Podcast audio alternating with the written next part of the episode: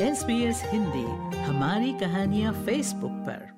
अंतर्राष्ट्रीय यात्रा फिर से खुलने के बाद विदेशों से आने वाले मित्रों और परिवार के सदस्यों को ऑस्ट्रेलिया के सख्त सीमा और यात्रा नियमों को समझना ज़रूरी है। आपको बता दें कि ऑस्ट्रेलिया के बायोसिक्योरिटी लॉ कुछ ऐसे सामानों के आयात पर रोक लगाते हैं जो आपको सामान्य लग सकते हैं, लेकिन ये हमारे पर्यावरण और कृषि पर बुरा प्रभाव डाल सकते हैं। इसलिए अगर आप बिना घोषणा किए इन सामानों को लाने की कोशिश करते हुए पकड़े गए तो आपको भारी जुर्माने के साथ वीज़ा रद्द होने तक की स्थिति का सामना करना पड़ सकता है। ऑस्ट्रेलिया में सख्त कानून इसलिए हैं ताकि ये सुनिश्चित किया जा सके कि हमारी सीमाओं में प्रवेश करने वाले सामान हमारे पर्यावरण और कृषि उद्योगों को नुकसान न पहुंचाएँ। आपको बता दें कि कृषि, जल और पर्यावरण विभाग बायोसिक्योरिटी कंडीशंस सिस्टम के माध्यम से देश में आयात किए उत्पादों को नियंत्रित करता है। ब्रिस्बेन हवाई अड्डे के संचालन प्रबंधक एलन सेल्फ का कहना है कि ये जानना एक यात्री की ज़िम्मेदारी है कि वो देश में क्या ला सकते हैं और क्या नहीं। उन्हें विभाग की आयात शर्तों का पालन करना ज़रूरी है। विदेश से आने पर सभी यात्रियों को यात्री कार्ड को भरना होता है।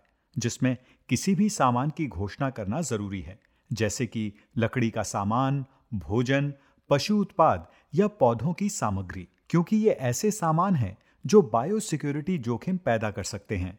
बायो सिक्योरिटी अधिकारी घोषित सामान का निरीक्षण करते हैं और ये तय करते हैं कि लाया गया सामान सुरक्षित रूप से देश में प्रवेश कर सकता है या उसे बदला, निर्यात या नष्ट करने की ज़रूरत है। एलन सेल्फ कहते हैं कि ऑस्ट्रेलिया में कई तरह के सामान लाने की अनुमति है लेकिन कुछ चीज़ें जोखिम पैदा कर सकती हैं इसलिए उन्हें लाने के लिए विभाग से विशेष आयात अनुमति लेनी होती है Fresh fruit could bring in live insects or plant diseases that we don't have. Just to give you an example, a piece of fruit that entered entered Queensland a number of years ago brought in papaya fruit fly.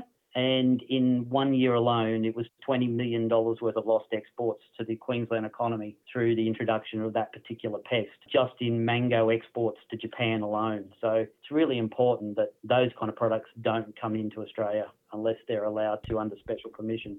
Australia में पैर और मुंह की बीमारी avian influenza H5N और अफ्रीकी swine flu जैसी जानवरों की बीमारियां नहीं हैं। ऐसी बीमारियों का प्रकोप ऑस्ट्रेलिया की कृषि अर्थव्यवस्था पर विनाशकारी प्रभाव डाल सकता है इसलिए एलन सेल्फ कहते हैं सभी मीट उत्पादों को घोषित करना ज़रूरी है So a piece of undeclared meat products such as dried beef or pork products, salamis or sausages could introduce foot and mouth disease or African swine fever, which could cost Australian economy like billions of dollars to try and eradicate. So the consequences to everyone is a price of meat or pork products that you'll find in your supermarket would rise substantially if something like swine fever or foot and mouth got in. And of course, with less products being available on the shelf, the quality declines and the price goes up.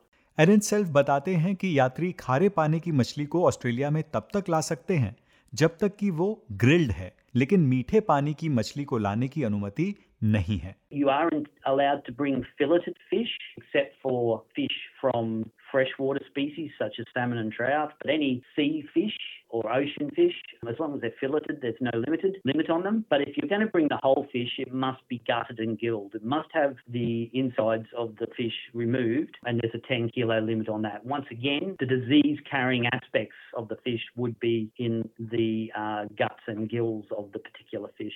आपको बता दें कि dairy उत्पाद cake शहद और समुद्री भोजन सहित अन्य खाद्य पदार्थ निरीक्षण के अधीन हैं और चावल दाल और फ़सल के बीज जैसी वस्तुओं को आमतौर पर निजी उपयोग के लिए देश में प्रवेश करने से प्रतिबंधित किया जाता है। Bags of rice, bags of pulses such as seeds, beans, chickpeas, soybeans, lentils, mung beans. These are all the things that Australia is really good at growing. And because we're good at growing, we're able to export our surplus stocks to the rest of the world. We're making money for the country. And so if you bring these commodities in from overseas, they could very well have new diseases.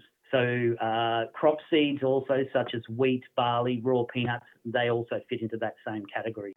Australia में अंडे, जीवित जानवर, पौधे, cuttings, लकड़ी के उत्पाद और अन्य जैविक सामग्री की भी अनुमति नहीं है हालाँकि एक वैध आयात परमिट के साथ आप इन्हें ला सकते हैं Seeds for sowing must be declared. as they may be permitted, but we need to check our database to make sure that that particular species of seed is permissible or allowed to come into the country. And also, any seeds that anyone wants to bring in, they must be commercially packaged and must have the correct botanical name on the packaging so that we can check to make sure that particular species is permitted. Alan Self कहते हैं कि इन सामानों को न घोषित करने के परिणाम काफी गंभीर हो सकते हैं those fines, uh, they could range from $444 for small breaches, so not declaring wooden items, basketware, which could have insects, eggs, fresh eggs, $444. The next step of the fines is $332, which is six penalty units for, say, not declaring fresh fruit. Probably the, the most hefty fine that a biosecurity officer can issue on the spot is $2,600, uh, and that would be for not declaring meat products.